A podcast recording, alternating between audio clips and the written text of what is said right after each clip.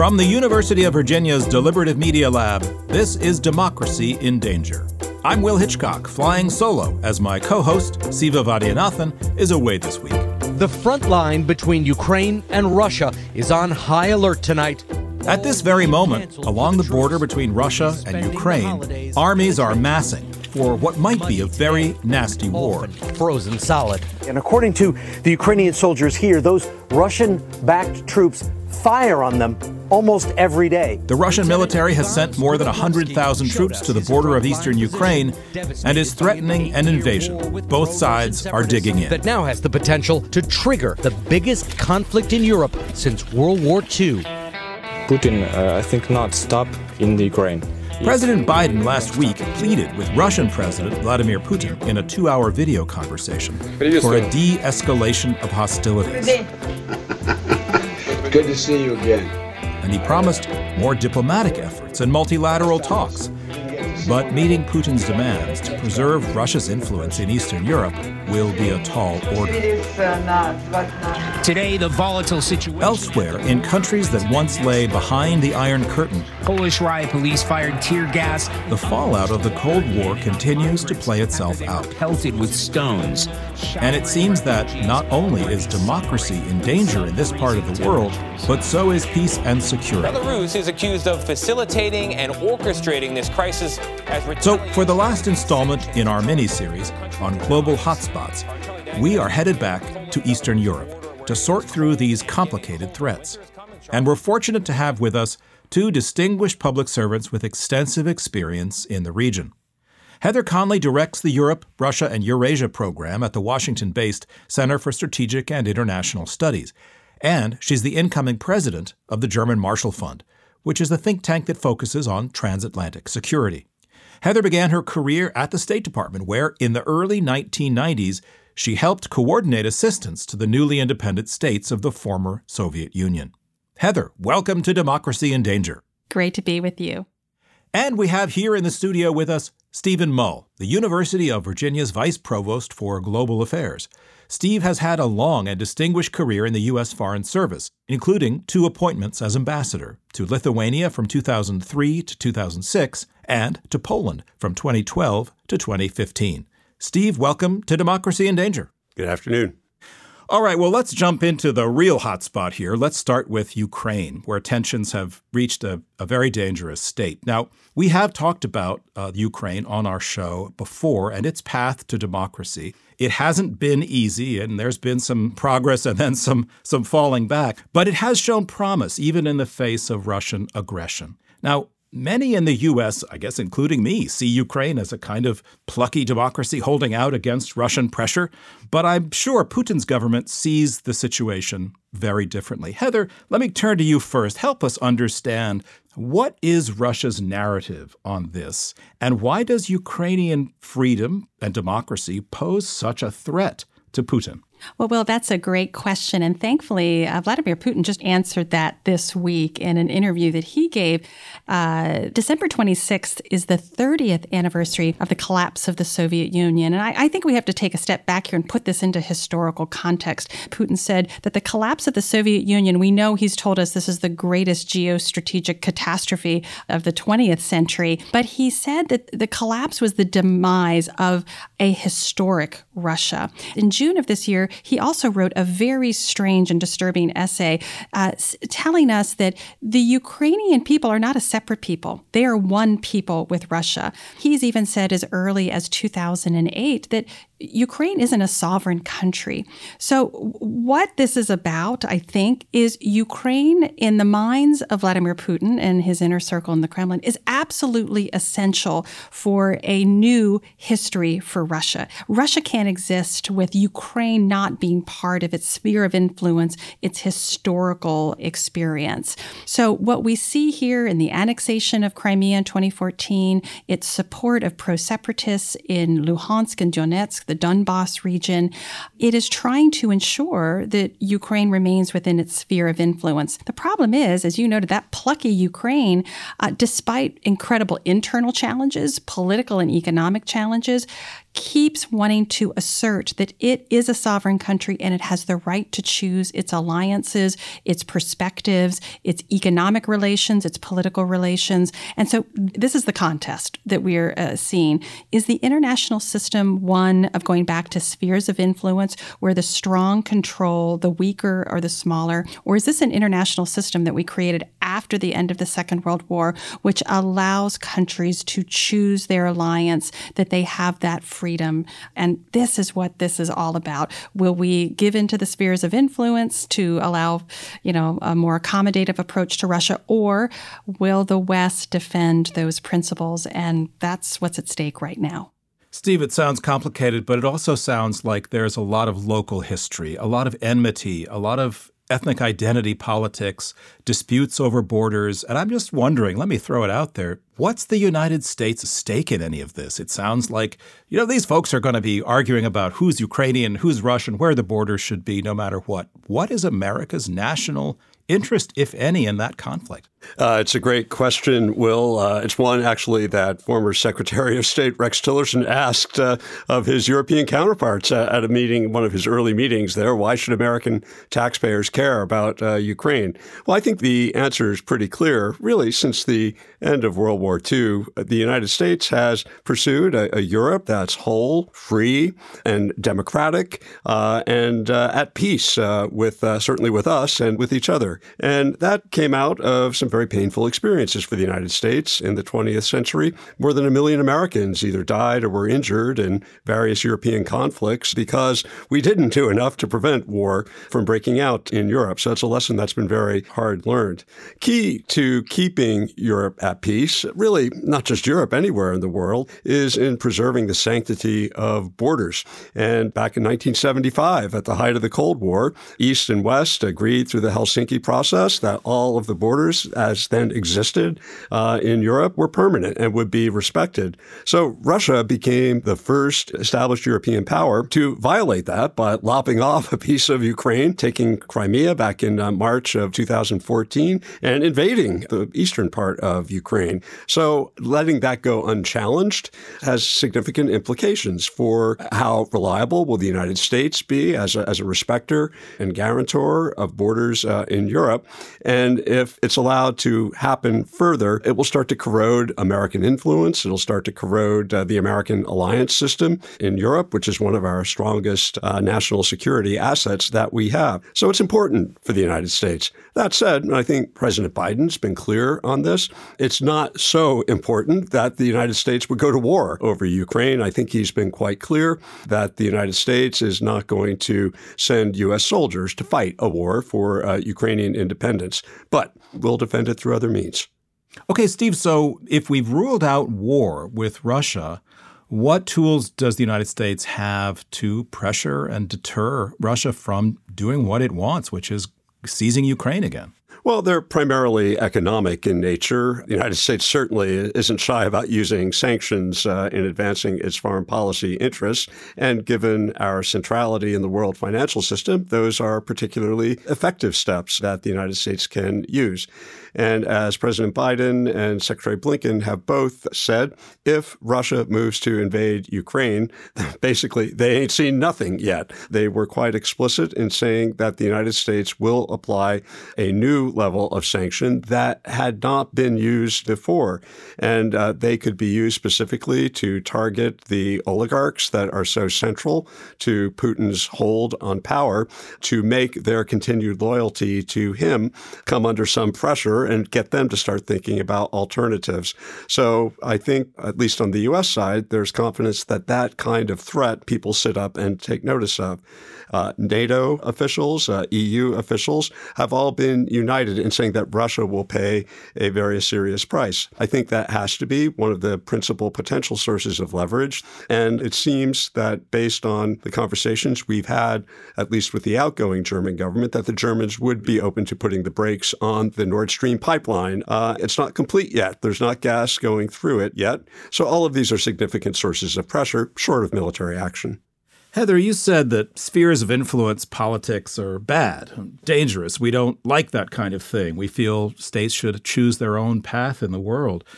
But let me just make the, the argument here that in some ways the United States, perhaps when the Cold War ended, felt that it now had gained new influence, maybe a sphere of influence even, in those countries that were on the other side of the Iron Curtain, and that now could be brought into a closer alliance with the United States and with the European Union. So the United States policy was to push pretty aggressively for the expansion of a military alliance, NATO, into Eastern Europe, and to encourage the European Union to bring in some of these former communist states into the E U. To some people, that might look a little bit like America was exercising a kind of sphere of influence policy, pushing its influence further into Eastern Europe. I guess where I'm going with this is, is it reasonable to say that the United States might have provoked Russia, might have gone too far in pushing its interests into what Russians still felt was their backyard? Maybe this is a clash of visions of how the international order should work, but I'd love to know how you deal with that argument that really America is the provocative revisionist power here. Well, you certainly hear that type of comment emanating from Moscow quite a bit. This is all of your fault. And I, I'm going to come back to that. But to connect both of these questions, what the Kremlin is trying to do is rewrite that post-Cold War legal framework, the Paris Charter, which, you know, established that we respected the new bounds after the collapse of the Soviet Union. Now, I think the goal here is to rewrite and to return back to those spheres of influence. So, so let's talk about NATO and E U enlargement. It's also important to note that at one point, President Putin in the early two thousands had mused about Russia becoming becoming a member of NATO. So I think we have to, again, go back to this understanding. We were trying to create a new framework for European security that would not be this destabilizing. And I think Russia was going along with that vision, or, you know, some in Russia would say that they were too weak to fight that vision. But it really wasn't until two thousand eight, uh, or you can even go back before, two thousand seven, when Vladimir Putin gave a historic speech at the Munich Security Conference, where he basically said, okay, we've tried this. We've tried to be sort of this normal power, and it's not working for us. We're stronger now. And so this is when we saw uh, modernization of the Russian military, the invasion of the Republic of Georgia, and the effective occupation and annexation of Abkhazia and South Ossetia. You saw the violations of major treaties like the Intermediate Nuclear Forces Treaty. And then, of course, the ultimate was the annexation and invasion of eastern Ukraine. So So the reason that there are four NATO battalions uh, sitting in the three Baltic states and Poland is not because NATO wanted to put forces there. It was responding to Russian aggression. In Ukraine's treaty, they were neutral. They prohibited them from joining NATO. They were trying to seek an economic relationship with the European Union, a trade relationship, and even that was too much for the Kremlin. Um, what the Kremlin fears is democracies and modern economies on their borders, because if the Ukrainian people can be democratic and have a different orientation, why can't the Russian people? Because that's forbidden. Change, any political change is not allowed in Russia. My view, uh, and I was part of the historic NATO enlargement that brought in the Baltic states and uh, Slovakia, Romania, Bulgaria, and Slovenia. In some ways, we prepared for this day by advancing security and prosperity to one hundred million more people in Europe. We have created a stronger alliance that is not going to war because of Russia. Poland and the Baltic states feel reassured that NATO is there, uh, strong deterrence, but also open to dialogue. I think it's prevented conflict, and we should not apologize for that policy. So I, I think we should feel that this is a process that has brought freedom and prosperity. Prosperity, but it's something that is costly. We have to defend those freedoms as they are challenged increasingly on NATO's eastern flank. As a historian, I, I can imagine how we're going to keep coming back to this question of clashing narratives and how difficult it is to, to resolve them when people have dug in. Well, Steve, let me let me take us um, to yet another hotspot in this uh, neighborhood, which is a particularly dangerous one, and, and that is Belarus. I'm sure as a U S ambassador to Poland and Lithuania, you became very familiar with Belarus since it shares a border with those countries. Now, Belarus is a puzzle, especially since we've seen a wave of, you know, democratization uh, and modernization take place generally speaking, the narrative has been pretty positive in that regard in Eastern Europe, but not so much in Belarus. Since the early nineties, it's been ruled by Alexander Lukashenko. Some people call him Europe's last dictator, but I don't think he's quite the last one. But he's a brutal thug. He has ruled for almost three decades. The most recent round of elections, the twenty twenty elections, were clearly rigged, and there was a significant outburst of protests in the street against Lukashenko following those elections. So far, he has hung on to power. How has he done it? What makes him distinct? What's his story? Well, it's a it's a pretty traditional Stalinist playbook. Joseph Stalin would be very proud to see uh, what his ideological descendant is up to in Belarus. It's not rocket science here. Uh, the, the press is heavily censored. All of the media just promotes uh, Lukashenko's authoritarian grip on the, the country.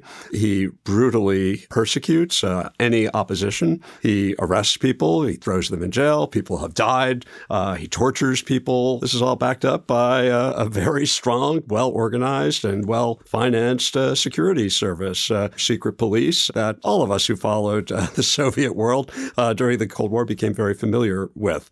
Uh, he's had his ups and downs with Russia, with Putin, uh, but generally speaking, when he feels threatened, Putin has his uh, back. And when the uh, the elections last August uh, in twenty twenty uh, indicated that the opposition might have won, Lukashenko ruthlessly cracked down, uh, ended up driving either arresting or driving out of the country those few people who were opposing him. And Putin immediately stepped in to offer additional law enforcement uh, support. Uh, he also is helped uh, in that Belarus uh, is a relatively small country. Only about ten million people live there. It's relatively disconnected from the West, uh, unlike uh, Ukraine, which has growing uh, Western connections. Civil society has traditionally been very weak uh, in contrast to Ukraine, and certainly in Central and Eastern Europe, uh, the Solidarity Movement, there's nothing like that in Belarus. And so he, he gets away with it. There's a very little uh, price uh, that he pays. The West did respond to the stolen elections last year uh, with a wave of new sanctions. There are indications that that maybe has put a dent of two or three percent into Belarus's uh, G D P, but not enough yet to have Lukashenko turn away from this path of repression. So I think he's probably there uh, for the foreseeable future. The opposition has done heroic work. Svetlana Tikhanovskaya, who fled uh, certain arrests and is operating, you know, not a professional politician by any means, but she really united the opposition behind her, even in exile. So it's clear that there's growing dissatisfaction. I think we have an obligation to support them any way we we can. Going to war is not an option there either, just as it is in in, um, in Ukraine. But they're, they're they're brave people who deserve better than they have. Do we know how close uh, he came to fleeing the country or losing power in that period after the, the elections? And there, there was a, a few weeks there where things looked a little bit – he looked a little shaky, didn't he? Uh, yes, uh, it, it's true. And uh, there was the example back in uh, two thousand fourteen in, in Ukraine when Yanukovych ended up uh, quickly fleeing away into a life of luxury somewhere in Russia today. And uh, I suspect that might have crossed his mind for a while, but I think he came under some pressure from Putin, who didn't want a vacuum in, uh, in Belarus, uh, and that the Russians uh, persuaded him to stick it out and that they would help him with that. Well, Heather, Belarus has recently been trying to manufacture a humanitarian crisis by luring migrants from the Middle East, mainly it seems Iraq and, and Kurdistan, and then busing them to the border with Poland and Lithuania and essentially pushing them or forcing them to try to cross the border. What is Lukashenko trying to accomplish here? And, and how have Polish authorities uh, responded to this? What's going on? Yes. I, I mean, what uh, Lukashenko wanted to do was first punish the European Union for placing sanctions against it after not only the, the failed election, but their incredibly repressive tactics uh, used on the opposition. In fact, you know, the, the very dramatic, uh, they, they turned around an aircraft um, that had a blogger uh, and arrested him. I mean, so these were pretty extraordinary measures. So how does one punish Europe? Well, well, you identify its greatest political weakness and crisis, and that's migration. And in some ways, Belarus was inspired by what Russia did in twenty fifteen, twenty sixteen. They also, I mean, in the case of the Russian-Norwegian border, gave migrants living in Russia bicycles so they could bike over the border. They pushed them across in Finland. Why? Because this is incredibly divisive in, in Western societies. And this was a way to try to break unity within the E U and apply enormous pressure on the two countries that were being so supportive of the Belarusian opposition, uh, Lithuania and Poland in particular. It did not work. Uh, you saw where there was very quick mobilization in both Lithuania and Poland. A very strong E U support. Now, there's a big difference, though, with how Lithuania handled this crisis and how Poland handled this crisis. Lithuania, huge transparency, invited the media, um, uh, humanitarian officials, so that they could see what the Belarusian regime was doing, it, this weaponization of these migrants who were brought there and literally pushed over the border by Belarusian security officials. Poland took a very different approach, and I think uh, that approach rightly uh, and continues to be strongly criticized. They were not transparent at the border. They prohibited journalists. They prohibited humanitarian workers, uh, any visibility into what was happening along that border.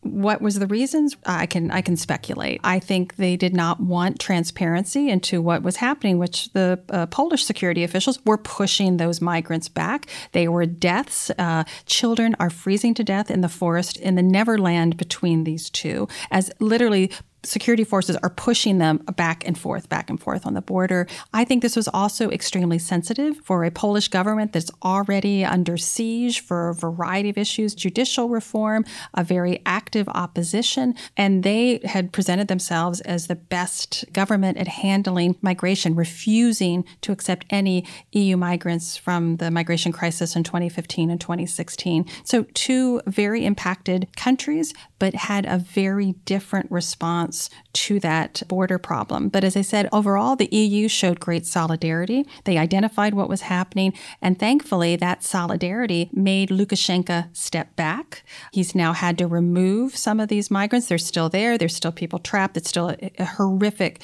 humanitarian crisis. But it was that solidarity that helped. The transparency that Poland did not implement, I think, uh, eroded what was an enormous amount of support for Poland and sympathy for what was happening.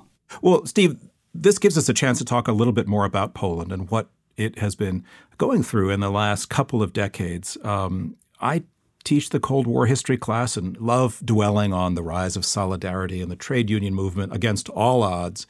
Uh, they fought for the right to organize, and then they fought for the right to free elections, and it took them a decade, and at various points they had to go underground, and they were persecuted by the military government. But as we like to say, they helped bring democracy not just to Poland, but they certainly helped roll back communism in Eastern Europe. Uh, if ever there was a plucky democracy we like to point to, it's Poland. And yet there has been backsliding uh, in Poland, at least that's how we see it, in the U S, on a range of issues. And of course, the Poles are entitled to run their country the way they want to run it. But things are getting a little ugly there. And I just wondered if you could try to situate Uh, what's happening in Polish politics in the last uh, ten or fifteen years, the rise of the Law and Justice Party and its political views, its values, its ambitions. What's going on there that, that Americans should know about? Well, it, I personally, I, it's hard for me not to be uh, sad about what's going on in Poland, what has been going on in Poland over the past several years. I spent fully one quarter of my thirty-six years in the Foreign Service in assignments in Poland uh, during communist times, in the immediate uh, democratic period in the nineteen nineties, and then back uh, as ambassador a few years ago. And Polish Democrats uh, did a remarkable job in creating a success story, an economy that grew. It was the fastest growing economy in Europe for very many years, uh, became such a steadfast ally of the United States. Uh, now, as happened in so many countries around the world, not just uh, Poland, uh, also here in our own country, as globalization took hold, societies began changing a lot more quickly, economies began transforming a lot more quickly, a significant group of people were left behind in that transformation of those countries. And the Law and Justice Party, which now has been governing Poland since two thousand fifteen, uh, proved remarkable remarkably adept at creating itself as a party of grievance uh, in mobilizing people who were very resentful of those changes, very skilled at using uh, social media. And they basically were really skilled at promoting narratives that would enhance that sense of grievance. They spread many stories, some of which uh, we'd recognize ourselves uh, here in the United States, things that are just blatantly untrue and, uh, and very provocative. Uh, for many years, they claimed that the previous government conspired with uh, the Russians to murder Lech Kaczynski, the former president of Poland, and the airline crash uh, back in uh, in two thousand ten that nearly wiped out uh, the whole government. Uh, they demonize uh, minorities, migrants, sexual minorities, uh, just targeting minorities and creating a sense that all of these minorities were somehow conspiring against the Catholic Church, uh, against uh, the sense of uh, Polish uh, nationalism. And uh, it was a very successful political formula that launched them into power. They've been there for six years now. And uh, they've paired that with very generous social welfare programs that help poorer people. Poland is a largely rural country. Uh, still, people who lived in the countryside didn't benefit so well from all the changes that took place. And so they're rewarding that base and mobilizing them even more. So as they took power, uh, Jaroslaw Kaczynski, the leader of the party, uh, said that he wanted to create a new elite uh, in Poland. And he's gone about doing that by claiming that Poland, more than thirty years after the end of communism, is still controlled by communists at uh, the top levels. Uh, he's had a major purge of the uh, court system, packing uh, the Supreme Court, the Constitutional Tribunal, firing uh, thousands of people in the military, senior military officers, in the intelligence agencies, uh, in the uh, diplomatic corps, wiping out uh, state-funded media, any voice of independence, and replacing all the editors and journalists with uh, propagandists uh, uh, for what law and justice interests are. Uh, they dredge up resentment against the Germans, uh, demanding reparations for World War Two, even though the West Germans had paid reparation fifty years ago, uh, raising that up. Today or last week, they were uh, outside the German embassy comparing the incoming government, uh, new government of Germany, to Nazis, that they were trying to steal Poland's patrimony from it. And it even reached this Uh, Uh, crescendo in December, a leading member of the Law and Justice Party started a social media campaign accusing Joe Biden of stealing the election, basically repeating the same lies that former President Trump was repeating. They had a picture on Twitter of uh, Joe Biden visiting his son in the cemetery, and the Polish political leader put a caption, "Here's Joe Biden thanking all of his political supporters who stole the election for him." I just, I, I couldn't believe it. The United States is Poland's security guarantor. Uh, Joe Biden has been an incredible friend of Poland over the years. And to attack somebody who's been your friend uh, just shows how insidious uh, this kind of tactic has become. You know, uh, for both of you, a, a good Uh, point of c- comparison might be Hungary, and this will be the last hotspot that we look at. Uh, this is an also an example, I think, of how anti-democratic politics in Europe have gained uh, a pretty secure foothold in some uh, some quarters. The hardline right-wing prime minister, Viktor Orban, who we've talked about on this show from time to time, he's dominated Hungarian politics since twenty ten, active even long before that, and he cemented power through various changes in electoral laws and putting in loyalists into the media and so forth. And what's interesting, and to pick up on your observation about Poland, Steve, is that Orban has also won some support in the United States in at least one prominent media figure. Fox News host Tucker Carlson recently broadcast from Budapest for a whole week this past summer, uh, and he talked about Orban's policies and his his style with great uh, reverence and admiration, and indeed highlighted his immigration policies and suggested that maybe Hungary could teach American politics something. And he praised him for sort of rejecting the liberal mainstream of the European Union. This is a fascinating moment, Steve, when European and American politics mesh, but not in the way that we normally would like. How is this happening? I guess, what are the implications for the United States and our democracy of this backsliding in Europe? Well, uh, you raise a great point, Will. The United States, since uh, going back to the Second World War, as I, I mentioned at the beginning, uh, we've invested billions of dollars and, and uh, thousands, millions of hours uh, of diplomatic work and military work promoting uh, the growth of democracy in Europe. And that's paid huge dividends for the United States over the year. Europe has uh, blossomed in, into an incredibly wealthy partner for the United States, an incredibly influential partner. The transatlantic bond has made huge difference in lives on both sides of the Atlantic. And the roots of that success, our democratic success, are, are very much at, at risk right now. Last time I was in, in Poland, I, I just, when I turned on state T V, I thought I was back in Poland in communist times. It's this very heavy-handed, uh, clearly propagandistic uh, approach to the, the news that Orban excels at. And so here are the same tactics that we fought against during the Cold War, uh, the squelching of individual initiative, the squelching of individual freedom, the curtailment of personal liberty. That is the secret of our success. And Orban is, is in fact, using these Soviet tactics to bring back uh, these same practices that are going to hurt us, that are going to hurt the transatlantic community. And it's a challenge for us. And it's one that successive governments in the United States don't really know how to handle. You can't kick anybody out of NATO. Maybe you can, but it hasn't been tried. It's very difficult to kick people out of the European Union as uh, as uh, as well. So the United States has a challenge on its hand. I know the current Biden administration, the Summit for Democracy that happened last week, is uh, certainly trying to mass efforts to uh, stop uh, this negative process. But we have huge interests in, in stopping it.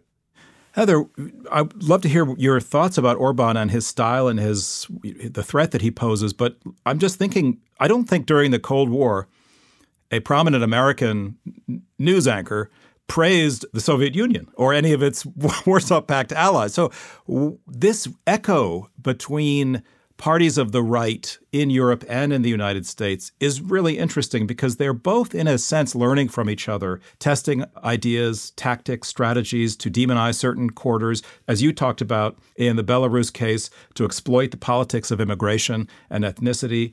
I find that worrisome because, of course, the, the United States, you know, that that's something new that wasn't common back in the Cold War.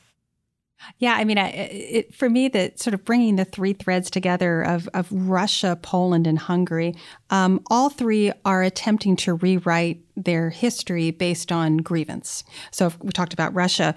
Poland under uh, Jaroslaw Kaczynski is trying to very similarly rewrite Polish history, uh, in part how he was treated at the Solidarity Roundtable. But he's attempting uh, through grievance um, to rewrite that Polish history. And in some ways, the Polish government is serving as a sort of a model of nationalistic socialism, ultra-nationalistic, um, while extremely distributive of, of its wealth. Hungary, Viktor Orban has been doing the exact same thing, trying to, in some ways, in a modern twenty-first century way, create a greater Hungary uh, and reassert Hungarian greatness. Now, what these three governments have in common is that they're using this veneer to remain in power. This is about survivability uh, because they know after a certain point, and this is Mister Orban, because of the corruption of his government, you either stay in power or in Poland and Hungary's circumstance, you may end up in jail if you fall out of power. So this becomes very existential. To, to mask this need to retain power, um, you can wrap it in a lot of things, fear of the other. So for Russia, it's fear of NATO. For Poland, it is fear of changing cultural attitudes, as Steve said. This is the decadence of the West. By the way, this is exactly Russia's theme.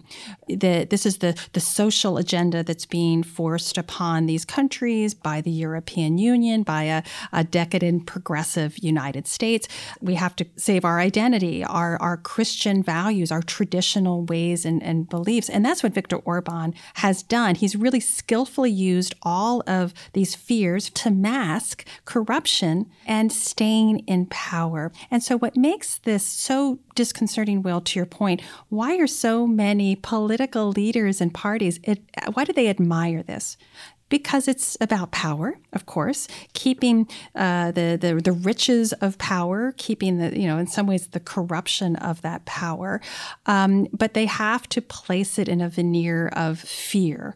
Um, and, and, and, be, and this is, I think, the reflection for me in our, our U S election. It is no longer about two political parties fighting about ideas. It is two political parties fighting literally to the death because they feel it is existential. If their side doesn't win, they will be eliminated by the other side. So that's why there's such an admiration club for tactics and tools. But here's the good news.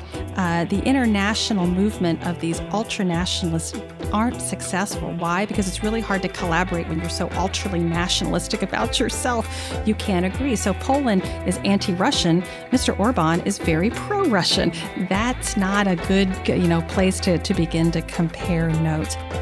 Well, Steve Mull, Heather Conley, when I hear words like grievance, nationalism, revision of borders, the decadence of the West, as a student of European twentieth century politics, especially the interwar period, I get very, very nervous. And of course, that's what we do here on Democracy in Danger. We leave people thinking, worrying a little bit, but maybe hoping for policies that can lead us out of this difficulty. Thank you both so much for joining us on Democracy in Danger. Thank you. Thank you.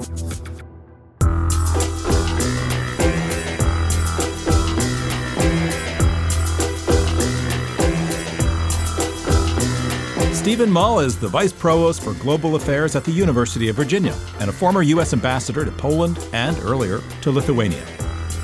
Heather Conley is the incoming president of the German Marshall Fund and a frequent commentator on foreign policy for C N N, the B B C, and N P R. Democracy in Danger is part of the Democracy Group podcast network. Visit democracy group dot org to find all our sister shows. Here's a quick message from our friends.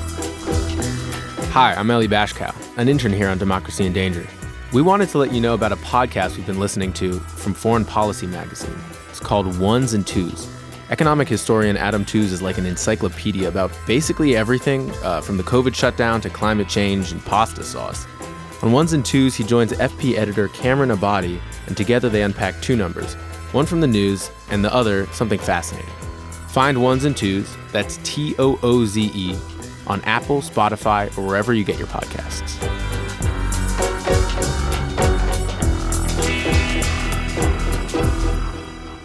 That does it for today's show and for Season three of Democracy in Danger. Siva will be back with me just after the winter break, along with two of our favorite regulars, Nikki Hemmer and Jamel Bowie, for a special episode to mark a, well, less than joyous anniversary. As White House Chief of Staff, Mister Meadows played a role in or was witness to key events leading up to and including the January sixth assault on the United States Capitol. Don't let in the meantime, we'll drop some past episodes in your feed. Catch up on anything you missed and stay in touch. Shoot us a tweet at D N D Podcast. That's D I N D Podcast. And visit d in danger dot org for much more, including a sneak peek at what's coming up in Season four. Democracy in Danger is produced by Robert Armengol with help from Jennifer Ludovici. Sidney Halliman edits the show. Our interns are Denzel Mitchell, Jane Frankel, and Ellie Bashkow. Support comes from the University of Virginia's Democracy Initiative and from the College of Arts and Sciences. The show is a project of U V A's Deliberative Media Lab. We are distributed by the Virginia Audio Collective of W T J U Radio in Charlottesville. I'm Will Hitchcock. Have a joyous holiday, and please keep doing your part to save democracy.